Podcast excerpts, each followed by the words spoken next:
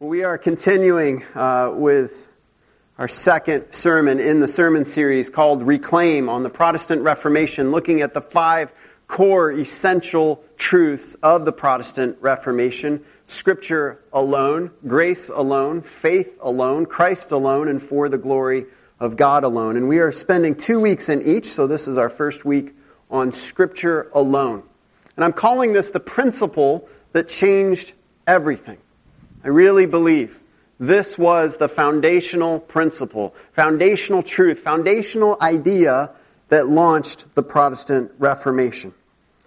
And we're looking at the life of Luther because it was 500 years ago this October that he, on October 31st, 1517, uh, nailed the 95 Theses to the door in Wittenberg. And that was the beginning of, of opening a conversation. It was his desire to start a conversation in the Roman Catholic Church uh, on some things that he had questions about, some practices that were being performed that he said, wait a minute, this is not biblical. Surely the religious leaders want to address this. And they did, and it didn't go very well. And so in 1517, he had posted his, 90, his 95 Theses. We're going to look today at 1521. So we're several years later. And in 1520, if we go back one year, the Pope at that time, Pope Leo X, had written what's called a formal, a papal bull. It's, it's an official church declaration from the leader of the Roman Catholic Church. Because in the time between 1517 and 1520, Luther had been busy. He had written many things. And the Pope was officially declaring that Luther's writings were wrong. And he needed to recant. He was challenging Luther to say, you need to change your mind on these issues. You need to admit that you were wrong. And the emperor of the Roman Empire convened what's known as a diet. It is a, a, gathering, kind of like a tribunal or a court. And in 1521, it is known as the Diet of Worms. And Luther was called to recant of his writings publicly before the Roman emperor. This isn't like the local mayor, this is the big cheese. And, and he's calling Luther into his presence. And so there's Luther with all these high ranking Roman Catholic authorities in, in their, their lavish outfits. And there's Luther, a poor and humble monk, a very plain robe, probably tied at the waist with a simple rope. And they bring him into a room, and there on a table in front of him are all the things he has written. And they ask him a simple question Will you recant? Will you deny the truth that you have stated in these things? Will you go back on what you said? Will you admit that you were wrong and retract all of these writings? Luther is known for many things, uh, and sometimes he's known for being very pig-headed, aptly so. He's known for being a little impetuous, uh, in deed and in word. But I think Luther does a very wise thing in this moment because he realized the gravity of the situation. If he recanted, he would be saying that everything he had done up to this point was wrong. But if he didn't, he would be proclaimed a heretic, arrested, and probably put to death very, very quickly. In fact, history had shown that a man named John Huss had been brought into the presence of such a tribunal. He had been granted safe passage, like Luther had been, and yet John, after the tribunal was over, was in fact put to death. All of this was probably in Luther's mind. And so he did a wise thing. Understanding the gravity of the situation, he said, I need some time. See, Luther wasn't out to get the Roman Catholic Church. He wasn't this brash, flying off the handle uh, uh, person that sometimes he's convi- convicted of being. He was actually incredibly thoughtful, and he understood what had to be done here had to be done very carefully. So he said, I need some time. They said, You got 24 hours. The next day, they reconvened, and he was asked the same question Will you recant? After lots of discussion, they finally say, Luther, you need to answer plainly. Yes or no. Will you recant? And this is what Luther says. And this, I believe, in many ways, is the ultimate break in the beginning of the Rome, or the Protestant Reformation. He says, unless I am convinced by the testimony of the scriptures or by clear reason, for I do not trust in either the Pope or in councils alone, since it is well known they have often erred and contradicted themselves. I am bound by the scriptures. I have quoted, and my conscience is captive to the word of God. I cannot and will not recant of anything, since it is neither safe nor right to go against conscience. May God help me. Amen. Understand what he's saying. He's saying, I wrote those things based on what Scripture says. So if you're challenging me and saying that I need to recant, that I need to say that I'm wrong, you need to challenge me from Scripture. And I'm fully willing to admit, if somebody can show me from God's holy word that I am wrong, I will recant. I will change my mind. And all the people gathered there, and the Roman authorities gave no such rebuke from Scripture. What they said instead was basically, Who do you think you are? You are going against the traditions of the church. You are going against the Pope, the leader of the church. You are going against our authorities. And Luther says, I have another authority. It is the Word of God. This was a lightning bolt in the church. You see, in this moment, Luther understood that there was a difference there was the Catholic authority, and then there was the Word of God. And these things that he thought were together and got along, and certainly the church officials would understand that they were under the authority of the Scriptures. Surely that's where this conversation was going to go. That was not the truth at all. The Roman Catholic authorities of that day believed themselves to be an authority over Scripture. And if Scripture disagreed with them, or anything that they did or said, then they won because they were an authority. In many ways, at this point, Luther understood that what happened was that the Roman Catholic authorities, in his mind, were making themselves the enemies of Scripture. Understand what this must have meant to Luther. He loved the church his hope was not to break the church. It wasn't to split off from the church. His hope was to discuss with the church, based on the authority of God's word, some things that were being taught, some things that were being practiced. But instead, what opened up was this huge can of worms on authority. No pun intended, although it is kind of funny. At the diet of worms. Never mind. You'll laugh later. See, there's a can of worms in the diet. Never mind.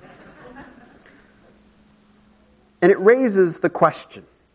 And this was the essential question. If you look at the 95 Theses, yes, there's all this stuff about selling indulgences and you can pay money to get your relatives out of purgatory. And, and Luther understood that that was a problem. That wasn't in Scripture. It was an abuse of Scripture. It was an abuse of authority. But under all of the 95 Theses, there's a running question.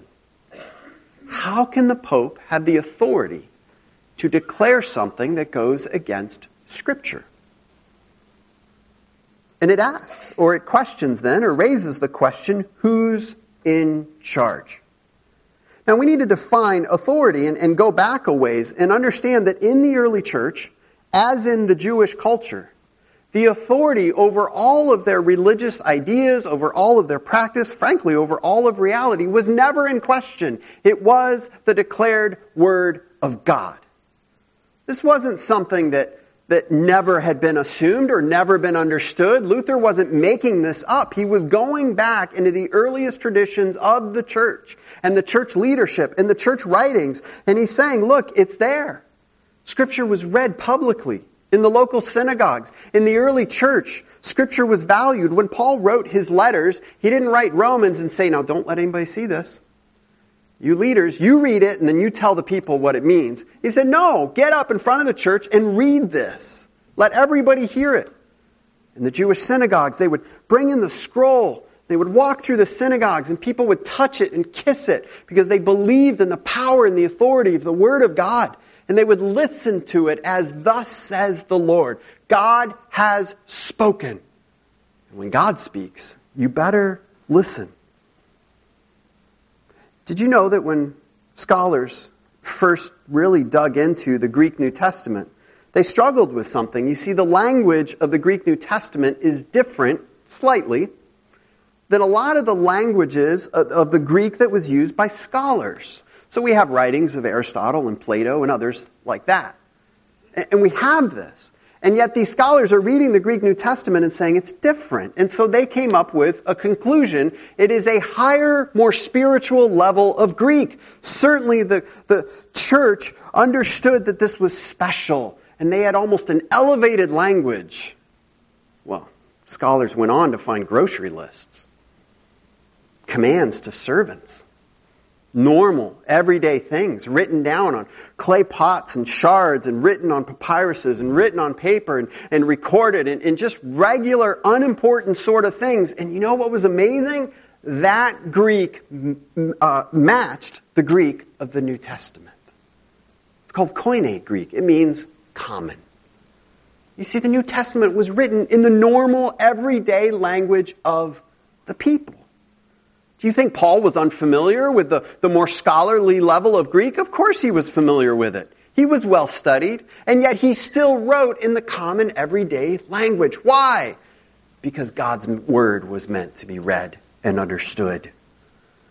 Throughout the Old Testament, the prophets would declare, Thus says the Lord. And whenever a prophet said that, it was binding on the prophet, it was binding on the Lord's people. And if that prophecy contained any sort of uh, a prophetic word about something that was going to happen, if that thing did not happen, guess what happened to that prophet? He was put to death. Because nobody who made a mistake was able to say, Thus said the Lord. Evidently, there's somebody that has come out even more recently, another one of these guys coming up and saying the end of the world is, when was it, Mark? Uh, this coming Saturday. So you know, pack your things, I guess. What amazes me is the people, I don't know if this is one of them, but the people that make these predictions and then they come back and say, oh, no, no, I was off a little bit, I'll make another one. Yeah, according to Scripture, there's some pretty serious consequences there. Now, I'm not saying go out and kill these people when they're wrong. Be very careful, okay? I could see somebody going home, Pastor said we should kill them. I'm not saying that. I'm saying this is serious. When the Lord speaks, and you say the Lord speaks, and you're wrong, there are serious, serious consequences. Luther believed that this was the church's understanding of Scripture. It had been the church's understanding of Scripture for a long time. And it certainly was Luther's understanding of Scripture. But things had changed. You see, in the Roman Catholic Church, authority was kind of a mixed bag. Yes, scriptures had authority, but so also did the Pope, and so also did church councils and, and, these groups of religious leaders that would get together. And these things did not always agree with each other. And so it raises the question, well, when there's a disagreement among these various authorities, who wins? Who's the ultimate authority? Scripture, Luther assumed, would be the ultimate authority. The Catholic Church assumed differently.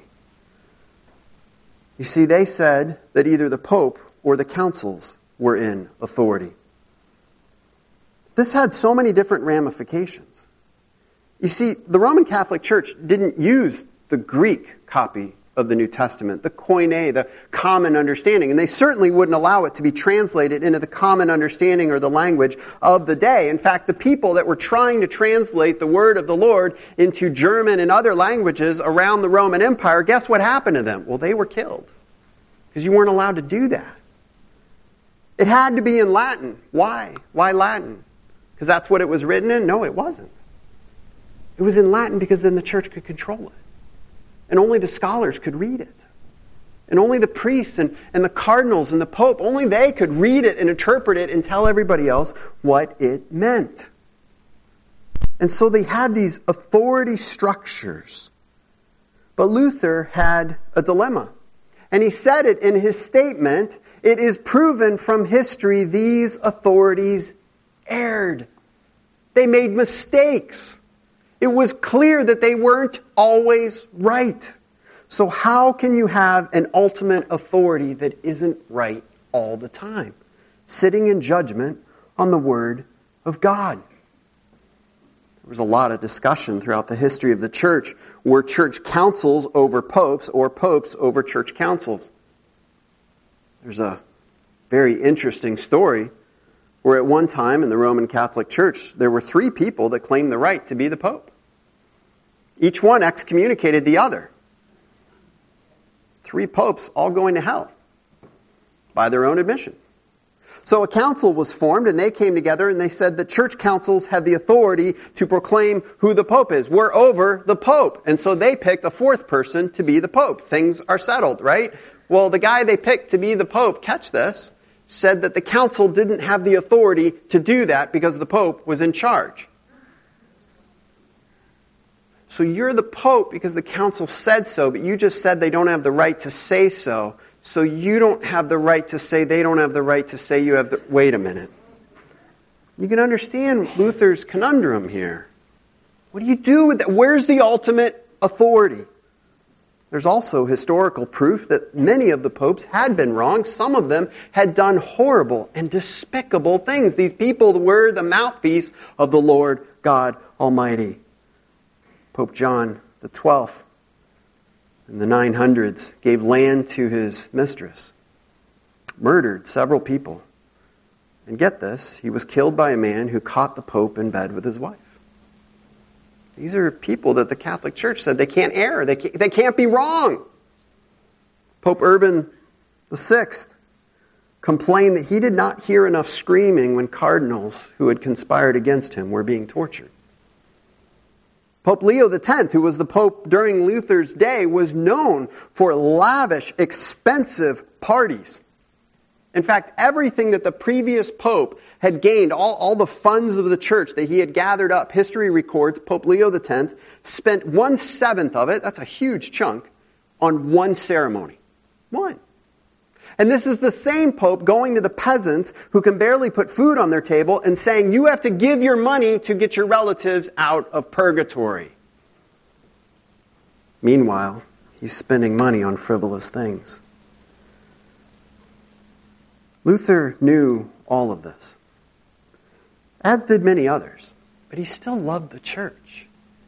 He didn't set out to challenge the church. He didn't set out to undermine it. He didn't set out to declare that the Pope was wrong and he was right. He wasn't trying to make himself a new Pope. He just wanted to raise the issue. Let's look at what's going on in the church and let's weigh it against Scripture. Isn't that easy for us all to agree on?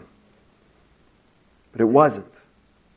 You see, at the Diet of Worms, and many other times throughout his life, as he appeals to Scripture after Scripture after Scripture. The Roman Catholic's response was not to look at Scripture. It was to say, Who do you think you are? To go against what we say. It is right because we say it. We don't have to justify it through Scripture. Now, there were consequences to this when Luther refused to recant of his writings, I truly believe that was a, a, huge tipping point because the Roman Catholic Church now saw him not as one in their midst, undermining them, they saw him as one outside their midst. And they declared him to be a heretic. In fact, they issued a warrant for his arrest. Anyone could capture Luther and maybe turn him over to the officials. History and historians say it's quite possible they could have just put him to death themselves, and nobody would have cared. Luther understood at this point as well. He was no longer part of the Catholic Church. He was bound by Scripture. And he did not believe that those Roman Catholic leaders were following Scripture. Luther, as I said earlier, had been granted safe passage, so he was allowed to leave, although again, in recent history, somebody had been given the same uh, opportunity and been murdered on his way home or captured and then murdered later. Luther also was captured on his way home. He was taken hostage. And his friends were very worried. Fortunately, it was actually a friend who took him hostage. They were so worried that Luther wouldn't accept help, help and that Luther would in fact be arrested and put to death that they took the proactive step to just capture them, him themselves. It's good to have friends like that, I guess. And he was kept in his friend's castle for several years to keep him safe. The Protestant Reformation at this point was unavoidable. There was a clear split. Those who believed in the authority of Scripture over all other authorities, and those that said, no, we will follow the teachings of the Roman Catholic Church. This is the principle known as sola scriptura, or Scripture alone. And it is, I believe, the principle that changed everything in the Protestant Reformation. There are other doctrines we'll go into grace, faith. Those are the two big key doctrines that become a, a touch point for the Reformation. But this is the one that started it all that Scripture is the ultimate authority. So we need to look at what does this mean? What does sola scriptura means? It means that Scripture is the ultimate authority. It is the truth that determines and judges all other truths. It is the truth that all other things must be weighed against. It is the ultimate authority. So when anything else disagrees with Scripture, Scripture is right and they are by necessity wrong. No one has the authority to sit over Scripture and change what it says. We have a unit of measurement called the foot. Lovely English measuring system. Now imagine I said, well, my foot's like 10 inches. Somebody else said, well, my foot's 16 inches. My foot's 20 inches. That's a big foot. Well, who's right? You see, somewhere there's a, a standard, there's something laid out that says this is a foot. It has to be this. And everything else that is declared to be a foot gets measured against that. And if it's different, guess what? This is right, everything else is wrong. It is the standard that judges all other standards. That's what Luther, and frankly, that's what we believe today, is saying about Scripture. It is the standard that determines if the other standards are right or wrong. We need Scripture's authority. We need Scripture's authority because we all have different points of view, and that's good, and it can be rich and wonderful to come together and, and, discern and discuss all those different points of view. It can be a wonderful experience. But then we get into situations where we are claiming truth, we are claiming right and wrong. Who wins? You see, the world has a history of everyone trying to come up with their own standard. You look at things going on in our country, you think, look at things going on in our culture, in our world, and you can go all the way back to the Garden of Eden and see the effects of everybody saying, I'm right, you're wrong, you have to do what I say. And the other person says, wait a minute, I'm right, you're wrong, you have to do what I say. Can't we all just get along? And we wonder why there's so much struggle. It really does go back to the Garden of Eden. I mean, in the Garden of Eden, everything is made, everything is wonderful. Adam and Eve are given everything they could possibly need, and two trees are created. One of them is the tree of life. The tree of life continues in Scripture. Did you know that? It pops up again and again as this beautiful image of the eternal life giving God, the source of ultimate life. Not a tree, but coming from the Lord. But it was a symbol of that. I believe it was a real tree, but it's a real tree that meant something. And it's this beautiful picture that God gives life unending. In Revelation, the tree comes up again and it says it yields its fruit constantly, always giving life without fail and unending. And then we get to the tree of the knowledge of good and evil. And somehow, somewhere along the way, in our children's Sunday school classes, we are taught God made a rule, they broke the rule, and that was it. It's true as far as it goes, but we forget what the tree was. It's the tree of the knowledge of good and evil. You see, we say, well, why did God create a tree and then just say, oh, I'm going to make it and it's wonderful, but you can't have it? Because our God is mean and nasty that way. But if the tree of life meant something, so also does the tree of the knowledge of good and evil. If the tree of life was the source of life and they could take from the source of life, then isn't the tree of the knowledge of good and evil the source of the knowledge of good and evil? And scholars look at that and say, in Hebrew mindset, this was the ability to state what is good and what is evil. It was a statement of authority. And we see this in the way the devil comes to Eve. What does he say to Eve? Did God really say? Right there in the first challenge to God's authority, in the first sin, right there is the questioning of the authority of what God has said. The reason they were not to take of that tree was not just some cosmic test, like they're rats in a maze. It is God clearly saying, This is my authority. I say what's right and wrong. You don't get to. You will take that from me. Chapter 1 of Romans goes on to talk about the effects of sin. In verse 21, it says, For although they knew God, they neither glorified him as God nor gave thanks to him, but their thinking became futile, and their foolish hearts were darkened.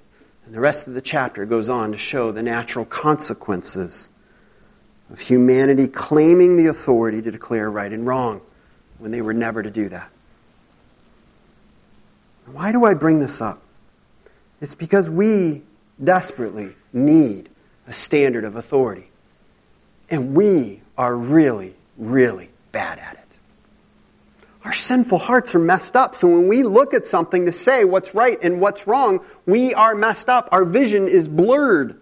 We are not equipped to make those statements. We need some other standard of authority to say, I believe this, and then weigh it against something and say, yes, that's true, or oops, it's not true. I messed up. I'm wrong. Now, some will say, well, Scripture never meant to be that standard. It, it, never was trying to be that sort of standard. It always understood that, that there would need to be authorities to teach these things and to interpret these things. Open with, with me to 2 Timothy chapter 3.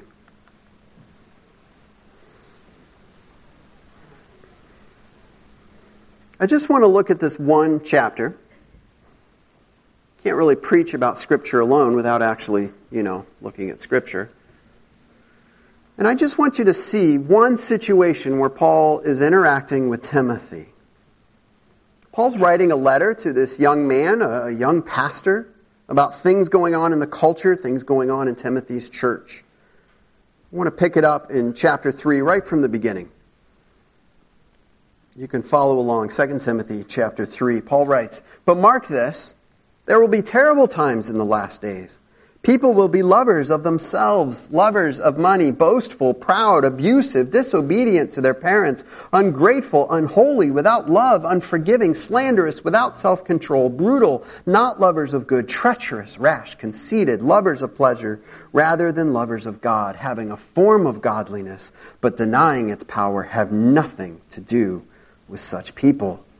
They are the kind who worm their way into homes and gain control over gullible women who are loaded down with sins and are swayed by all kinds of evil desires, always learning but never able to come up or to come to a knowledge of the truth. Just as Jannes and Jambres opposed Moses, so also these teachers oppose the truth. They are men of depraved mind who, as far as the faith is concerned, are rejected. But they will not get very far, as in the case of those men their folly will be made clear to everyone. Now, understand what's going on that Paul's writing about here. These are not just sinful people being sinners. He's not saying, look at these horrible people in your culture. Isn't it awful that they act this way? He's saying these are people trying to teach other people that they are right and they are wrong. They're trying to impose their standard upon you. And yet, if you look at their life, they are clearly out of line with God's standard. These are false teachers. How do you deal with a false teacher? How, if there's no standard of right and wrong, can you answer somebody like that? Well, let's look at what Paul does. Verse 10. You, however, speaking to Timothy, know all about my teaching, my way of life, my purpose, faith, patience, love, endurance, persecutions, sufferings, what kinds of things happened to me at Antioch, Iconium, and Lystra, the persecutions I endured. Yet the Lord rescued me from all of them. In fact, everyone who wants to live a godly life in Christ Jesus will be persecuted, while evildoers and impostors will go from bad to worse, deceiving and being deceived. So what's Paul's answer? Well, on the face of it, it looks like Paul's answer is, see, these guys, they're trying to point to themselves, and they're wrong in doing that, but Timothy, you should look at me. I'm the new standard. I'm the authority. Look at my wonderful life. Is that what he's doing? Well, if this was the only passage you read, then you might think, it kind of is. But we have to keep going because Paul would never do that. So he goes on, verse 14, but as for you, continue in what you have learned and have become convinced of, because you know those from whom you learned it. Now just stop there. Now it'd be easy to look at this part and say, see, he's just telling Timothy, you need to listen to your inner voice. You need to listen to yourself. Be true to yourself, Timothy. Think of how you were raised in your culture. You be you. But that's not what he's saying either. How is he weighing what these false teachers say, what he says, and what Timothy says? Well, we have to go on to see what is the ultimate standard, verse 15, and how from infancy you have known the Holy Scriptures. He says, there's the standard, Timothy. God's Word, which are able to make you wise for salvation through faith in Christ Jesus. And catch this, all Scripture is God breathed and is useful for teaching, rebuking, correcting, and training in righteousness, so that the servant of God may be thoroughly equipped for every good work. Why is Scripture the authority? It is the authority because it is God breathed, inspired by God. These are God's words given to us. It is the very word of the Lord. When you read Scripture, you are reading the proclamation, Thus says the Lord. That's the difference between me saying something and Scripture saying, saying, saying something. I get things wrong. I even get tongue, tongue tied. Tongue tied sometimes. I plan those illustrations carefully. The popes erred. They messed up. Luther made mistakes. He understood that. In fact, at the Diet of Worms, he even said, There are some things I wrote in there about other people, and I was probably a little too harsh. And he apologized for it. But he said, but there are things in there that are in line with Scripture. I cannot recant of that. It is the word of the Lord because it is from Scripture, not from Luther. Paul wasn't saying to Timothy, hey, I'm your authority. He wasn't claiming the authority of a pope. He's saying, look where I'm looking, Timothy. I look to Scripture. You look there too. You don't replace one bad standard and bad teachers with just hopefully a slightly better teacher. You replace bad teaching and bad teachers by looking at the Word of God. That's why in Acts chapter 17, as Paul and Barnabas would go around and they would preach the word of the Lord, they would tell people about Jesus Christ and salvation through Christ and Christ alone, the Jews of the city did a beautiful thing. It said they received the message with great eagerness. They loved what they were being taught, but look at what it says. And examine the scriptures every day to see if what Paul said was true. Why? They didn't just say, well, Paul's a good guy. He said it. He must be right. They said, no, we're going to weigh this against the text, the Word of God. So, how do we wrap this up? Sola Scriptura. Scripture alone means that Scripture is the ultimate judge of all truth and the authority, the ultimate authority over all authorities. We said when we moved to elders in this church, and a lot of people were worried. Well, are elders going to be those kind of religious leaders that, that they say jump and we all say how high? Whatever they say goes, that's just the way it is. And we tried very hard and we continue to do so to try very hard to say, no, that's not the way it works. The elder's authority comes from the Word of God alone. The elders have authority when they are teaching, proclaiming the Word of God. They don't get to say, I'm an elder, you do what I'm, I say. They have to show it from God's Word. Luther understood that about the popes as well.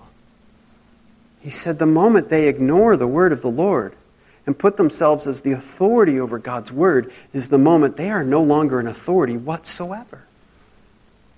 He said a common person, a peasant in a barnyard, reading the Word of the Lord and believing it and understanding it, knew more about God's Word than the Pope who ignored it. Now, this doesn't mean, and we're going to look at this more next week, that we shouldn't listen to anything but Scripture. You see, some Christians have taken this so far, they say Scripture alone, therefore I don't need to go to church. I don't need to be in a Bible study. I don't need sermons. I don't need to worship together with other believers because I believe in Scripture alone. There's a big problem with that. Scripture says they're wrong. Scripture says we need each other. We need to come together with God's holy word. We need to listen and discuss together.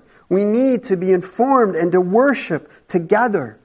Luther also saw value in reading what others had written, even outside of Scripture. He read from the early church fathers, Augustine and others. He understood that what they said, as it pointed to Scripture and was based on Scripture, was valuable. Luther also believed that reading things about Scripture was helpful. Otherwise, why would he have ever written anything? I mean, think about it. If you're a person that believes that you should never read anything other than the Bible, you really couldn't write a book about it, could you? Because basically, in the middle of the book, people would have to give it back and say, I shouldn't be reading this. Luther wasn't saying that we can't learn from anything else. But he was saying that all those things have to be judged according to God's Word. It's why, as a church, we have things like a statement of faith. It's why we have a membership covenant. It's, it's why we have these things stating this is who we are. And people say, well, where's it in God's Word? Well, it's not copied from God's Word. It is a restatement. It is our understanding of who we are based on God's Word. And we have drawn those things out of Scripture. Do we always get it right? No. I'm not perfect. I, am not claiming to be a pope. I'm not claiming to be perfect. The elders aren't perfect. I love these guys. We sit around and commiserate all the time about how imperfect we are. We understand it. It's a high calling of leadership to say, I'm a slave to the Word of God. Now understand, during Luther's time, you couldn't translate the Word of the Lord into the common tongue. Luther would later go on and, and, work tirelessly to translate the New Testament and to begin translating the Old Testament. Others before him had been put to death for that very thing, trying to get the Bible in the language of the people. And the Catholic Church said no. He fought. He stood before that council and made a declaration about the authority of God's Word. I bet 80% of you right now, maybe higher, have a device in your pocket or maybe in your purse that if you pulled it out, you could in seconds bring up 50 different translations of the Word of God. And if you don't, you're sitting in a pew and right in front of you, there's the Bible. And we say often, take it. Many of you go home to a house and you have Bibles sitting on the shelves. And if you don't, I can tell you about stores that you can go to that has Bibles on its shelves. And if you don't want to leave your house, you can go on Amazon or Christian Book Distributor and you can find a women's Bible or a men's Bible or you can find it in every different language that suits you. You can find it with study notes geared to right where you are. We are inundated with opportunities to pick up the Word of God and read it. Next week, we're going to talk about implications of Scripture alone, but I will leave you with one. If you're not reading Scripture, you do not believe in the authority of Scripture. You can read all the Christian authors you want, you can listen to all the sermons you want, but if you're not picking it up for yourself and digging into the Word of God, then you're not trusting in the authority of Scripture alone. You have an opportunity that Luther would have only dreamed of. Don't take it lightly. You see, Luther believed that if he could get Scripture in the hands of the people, it would change them forever. And you know what? He was right. You have Scripture in your hands. Open it Pore over it, struggle with it, wrestle with it, cry out in prayer and say, God, I don't get it. Help me to understand. But read it and weigh your thoughts and your intentions and my thoughts and my speech and our culture's thoughts, weigh it all against the Word of God. Let's pray. Heavenly Father, we have such a privileged place in history. Opportunities to read and study your Word abound but so also do the screaming voices of other authorities in our life that cry out to us, listen to me, look here, I'm right. And Father, so often the authority of the voice of Scripture, your voice, is allowed to be drowned out by the other voices. And that was the situation that Luther faced in his day. And as we'll look at next week, in many ways, even as a Protestant church, we are in the same dangerous position. And I pray that each one of us would ask ourselves if we were to stand before a table of all we think, all we believe, could we say these things are based on Scripture and Scripture alone? Father, thank you for your word that teaches us who you are in spite of our own sinfulness and our misguided notions. You cut through with the sword of your word. And your word tells us about Jesus Christ, who came and died in our place and rose again. It is your word above all other earthly authority that proclaims salvation. May we accept that truth based on the authority of your word. We pray this in the powerful name of Jesus. Amen.